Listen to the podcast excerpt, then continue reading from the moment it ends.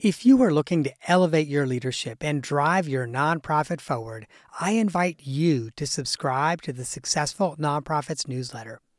Every week, I curate exclusive, share worthy content that sparks inspiration, innovation, and conversation. From the latest trends to timeless advice, the weekly email newsletter is your all access pass to a treasure trove of resources. But receiving the newsletter is not just about staying informed, it's also about getting our best content first. Subscribers get first access to our newest downloadable templates designed to propel your leadership and amplify your impact. And that's not all, my friend. We are constantly working on new ways to support you and your mission. So, as a subscriber, you'll get updates on our latest projects, opportunities to participate in surveys, and a say in the topics that we tackle next. You will essentially get me as a consultant, coach, and confidant in your inbox, ready to help you navigate the challenges of nonprofit leadership. So, if you're an executive director, board chair, or a nonprofit leader who believes in making a difference, join me as a newsletter subscriber. Visit successfulnonprofits.com forward slash newsletter to sign up today. And now, friend, let me take you to the episode you've downloaded. Welcome to the Successful Nonprofits Podcast. I'm your host, Dolph Goldenberg. Today, Kevin Chase is going to help you get ready for that executive level job you have always dreamed of. Now, if you already have that C suite job and your organization needs to build a great strategic plan, but does not have a lot of shekels in its hand to hire a consultant, I want you to go to successfulnonprofits.com and check out our strategic planning facilitator cohort group. Now, the cohort group is designed for organizations that have a volunteer leader with the ability to facilitate your planning process, but who needs the tools, templates, and structure to really make the process work well. This might be the perfect low cost online opportunity for your organization to build an incredible strategic plan that will move your org forward and that funders will love. Now, dear listeners, speaking of funders loving, I love today's guest. I'll just say it. I love Kevin Chase. I have known him for, gosh, almost 15 years and knew of his stellar reputation long before I ever met him. Kevin is a stand up person who agreed to be one of my very first podcast guests way before this show had taken off. I'm talking over a hundred episodes ago, way back in episode 12. And I don't know exactly, but I think this next episode will probably be 118 or 119, so a long, long time ago. Last year, Kevin and I were able to work together on the executive succession at the Transgender Legal Defense and Education Fund. I was the interim ED and he was the search consultant.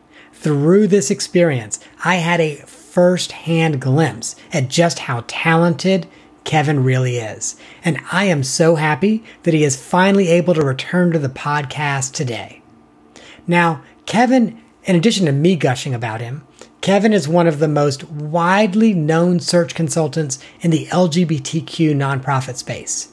Each year, he conducts countless executive searches and leadership transitions through his firm, Kevin Chase Executive Search.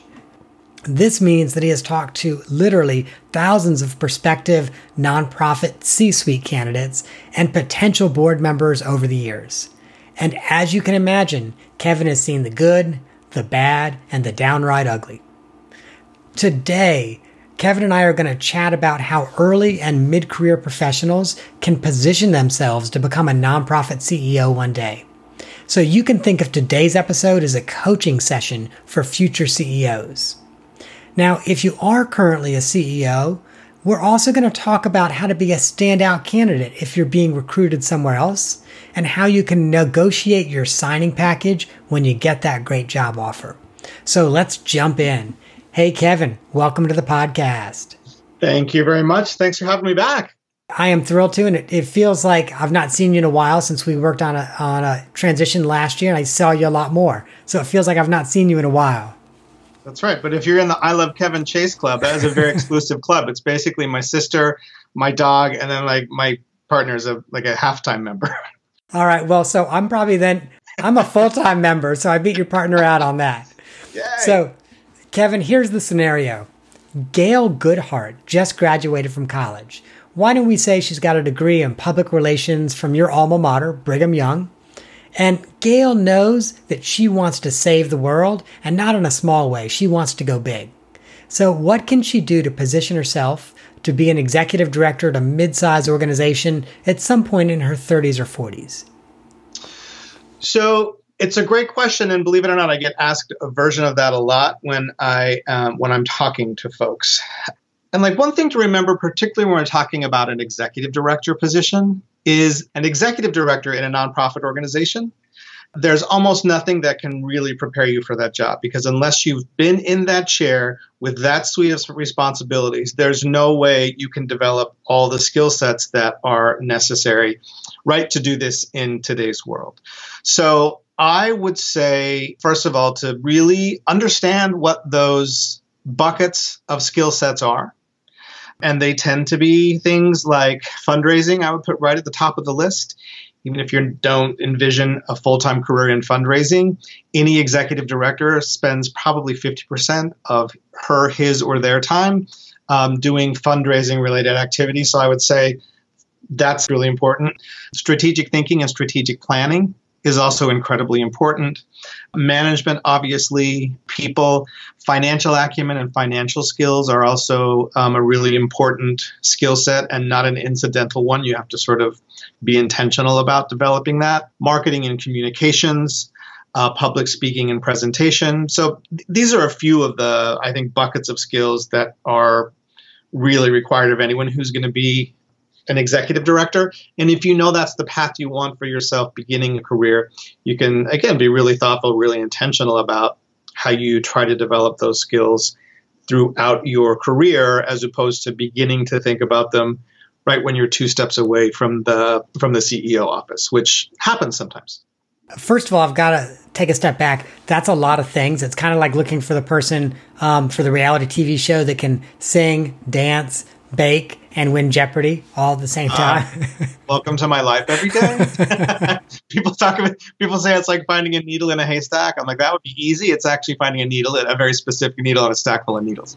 Yeah, and, and I also get that that most nonprofit boards, that's probably what they're coming to you with as well. They're like, okay, you know, we want an executive director who, you know, has great financial acumen and has been an amazing fundraiser. Oh, and understands programs and, you know, they just give you this laundry list, don't they?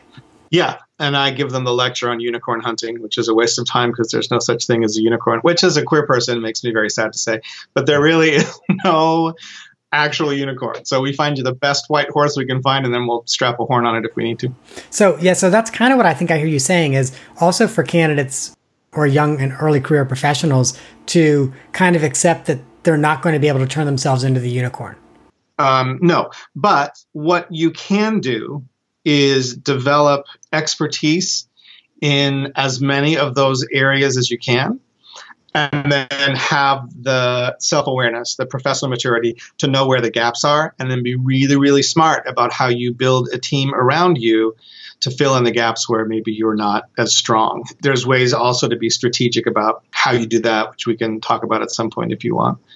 Let's absolutely unpack that so, one of the things that we specialize in doing is working with organizations that are, let's say, $10 million or less, right? These are community based organizations, they're really mission driven, and they have really limited non programmatic budgets. So, what we run up against often when we talk to people is they're like, oh, we can't afford to hire a full time marketing person, so we're not really doing marketing. Well, you know, understanding that you need marketing is a good first step. But you also, you know, for a CEO or or even an, a, a deputy director, like there are people out there who care about your mission. There are people out there who want to be involved um, and want to do it on a volunteer level. So this this sort of space we get to, we're like, oh, we can't afford to hire someone to do that. I guess we put that on the back burner.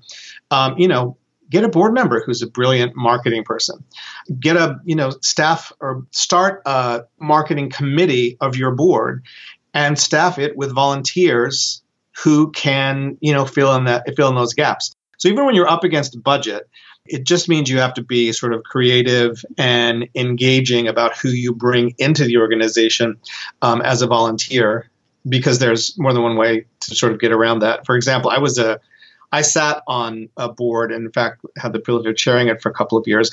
That I thought was an incredibly good board. Like I learned how to be a board member by working with those people. They were amazing. And we couldn't we just could not afford at one point to have a full-time marketing person. So we invited someone from a local PR and marketing consulting firm to be on our board. We targeted that person specifically because we knew they cared um, about what we were doing, and then we got all kind of pro, pro bono assistance from the from that PR and marketing firm.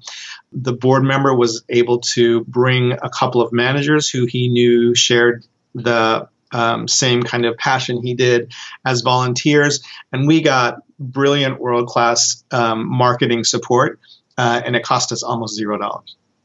So uh, I think part of what you're saying is that people that are looking to become CEOs also need to be willing to think creatively when they're taking on a position and say, okay, the organization does not have, you know, an extra $20 million lying around and here's how we're going to meet our needs.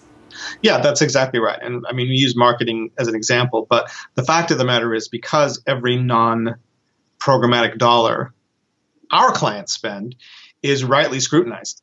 Um, so it really is an exercise. Again, this is sort of being smart, being strategic, having good, you know, relationship and coalition building skills, so that you can bring people into the organization who have things to give besides money and time. Right? There are really specific skills um, that are great to um, have in volunteer and board positions that don't add to your sort of fixed costs. I know one of the things that you and I have also talked about is there are some ways in which it is probably easier to be the chief executive of a $25 million organization than it is of a $2.5 million organization for that very resource reason. For sure. It just requires really a different lens to see organizational development through. The reality is, in organizations like the ones that we're talking about, you're also you're always living in a resource constrained environment in terms of what you can spend. Um, so the whole idea of thinking bigger about how can we get resources into the organization without having to pay salary or add again to the fixed costs um, is a strategic way of looking at the world. And people, I think people who are again good at the external relations, at coalition building, at working um, with allied organizations, get good at thinking outside the confines of their org chart or even their org and current board structure about how to get resources in the door to move things along. Okay, so so in early career professionals, you know, been out of college for five, six, seven years, and they've developed some expertise in some of the areas that you've talked about, and you know, a few more years down the road, they're starting to think that maybe they want to they want to raise their profile, so they'll be noticed by search consultants, even really great, phenomenal search consultants like uh, this guy named Kevin Chase. so, my question is how does a mid career professional raise their profile in such a way that they do get noticed by those people that are that are actively looking for chief executives? Um, yeah, so let, us let's, let's back up just a half a step um, into that. When I was in um, when I was still in in college, my sort of mentor and chap and champion, who was the head of the program I was in, said to me, you know, there's the 80-20 rule. It gets a little tired. It's a little basic. So we're not going to go with 80-20 because it's overused. We'll go with 85-15 because it feels newfangled. But he said everyone should spend 85% of your time doing the job you have with all the sort of passion and energy you can. And you should spend 15% of your time looking, thinking, acting on what's next. Doesn't matter how happy you are in your current job. It doesn't matter how much you have on your place. Set aside 15% of your time to be thinking about planning for doing what's next. Um, and if you if you do that, if one does that, again, really thoughtful, really intentionally throughout your career, it's like you're doing the preparation as you go along so that it, it, is easier to move um, up a level. I would also say um, the reality is, and I say this as a recruiter who recruits people for a living and gets you know paid a fee to do it, that you are five times as likely to get a job through your own networking with people you know as you are through a recruiter or through answering a job posting. That's just the reality is that it is five times as likely. So, in that 15% of your time that you are, and this is for early career professionals, this is mid career professionals, this is CEOs, in that 15% of, of, of time, um, I would suggest a few things that really will A, prepare you, and B, I think build a runway for career expansion and career growth. So, one of those things is to, to own your own profession, your own personal and professional development. There are just not that many organizations who are making the kinds of investments in people um, that it feels like there used to be. And in particular, in nonprofit organizations, because the resource structure is so lean, even with the best intentions, they're not always great at doing that. So, invest in your own personal development, I think, should be at the top of anyone's list. And that means things like making sure you have a mentor, right? An internal mentor, a champion in the organization where you are who can sort of help you navigate that. Um, and if and an external mentor as well, someone who can really help you think about this, who can expand your access, your network, who can coach and help, and really invest time in working with that with that mentor. You know, when we even at the CEO level, when we recruit a new, a new CEO or a new executive director, one of our transition planning points is to assign the new ED a board champion. So someone who's on the board of directors, who knows the organization, who knows the you know the politics, who knows the situation, to really be uh, a one-on-one sort of confidant. And we also recommend that the organization invest and hire uh, an external coach. It's really important as a CEO because you don't have peers, right? The, the the triangle of the organization means that when you're the CEO, you don't have any peers on your level. You don't have any a natural cohort of people to interact with like you do when you're a manager or director. So you have to look externally for that. But it's really, really, really important um, to do for everyone. I also think that there are professional organizations, professional development organizations that you should that you should take advantage of. Like just off the top of my head, right? If you're in development or fundraising, there's AFP, the Association of Fundraising Professionals. They do seminars, they do classes. There are actual certifications that you can get. That's a little bigger investment than what we're talking about in 15% of your time. But if you're in, you know, if you're in human resources, there's SHRM. There are there are professional associations where you can go to develop skills and to get experience that is outside the scope of the job that you currently have. And the last thing I would say in terms of owning your professional your professional development is is be a volunteer or a board member. You know, so let's say you know that in order to be a successful nonprofit CEO, you're going to have to like figure out how to raise money um, but you're a policy and advocacy person and there's a fundraising team and it's not you. Join a board, but when you join that board, don't get on their policy and advocacy committee. Like that's the natural thing. Join a committee that's outside the field of expertise, right? That that's your that's your day job, and it's an investment of time. But the reality is, there's it, you really have to work at developing a suite of skills if you are moving to the next level that might not be available to you doing the work that you're in. So again, just that that's right. Mentoring is really important, internal external.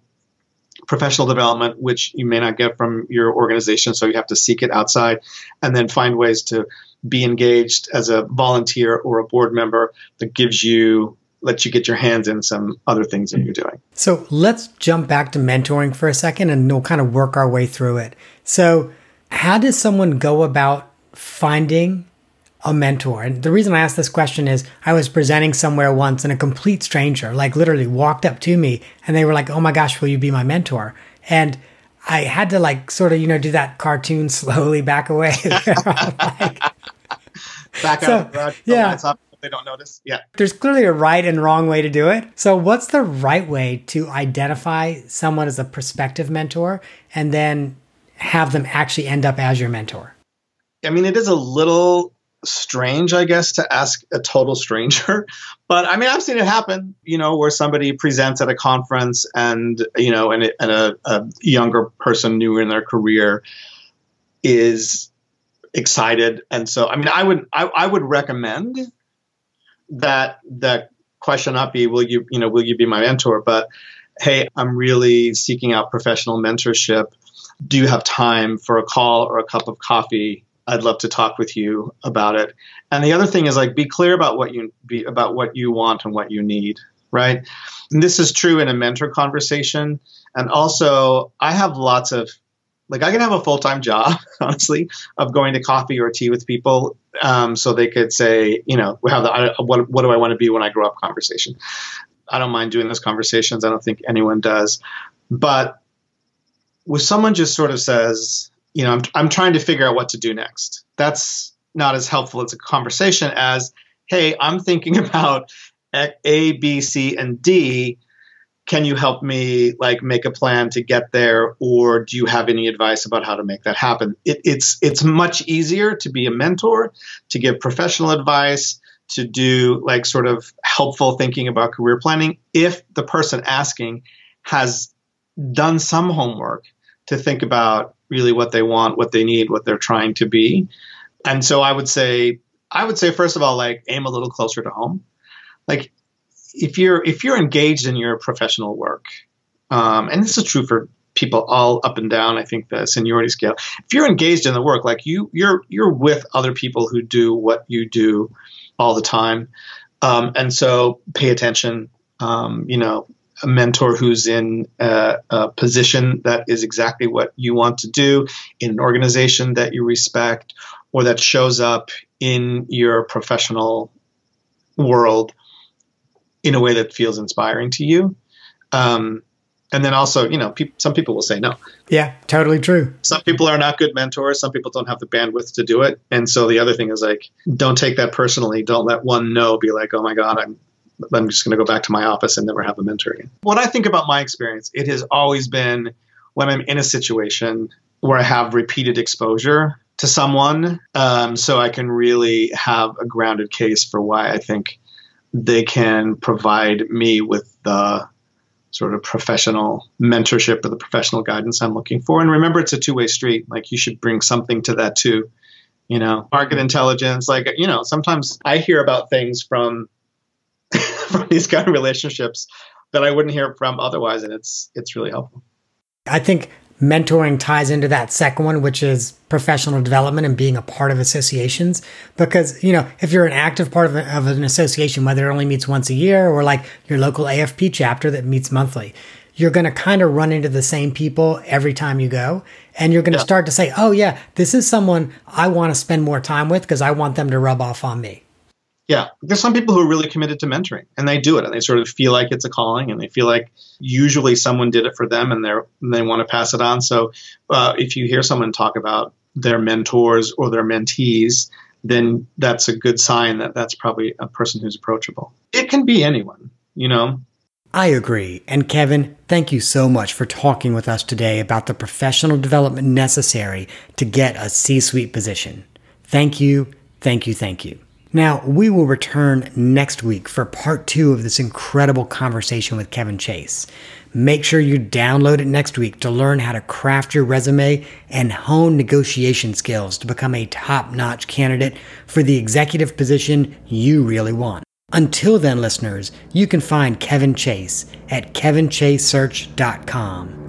You can also check out the services that Kevin's team offers and see for yourself how his team breaks down their executive search process into three unique phases.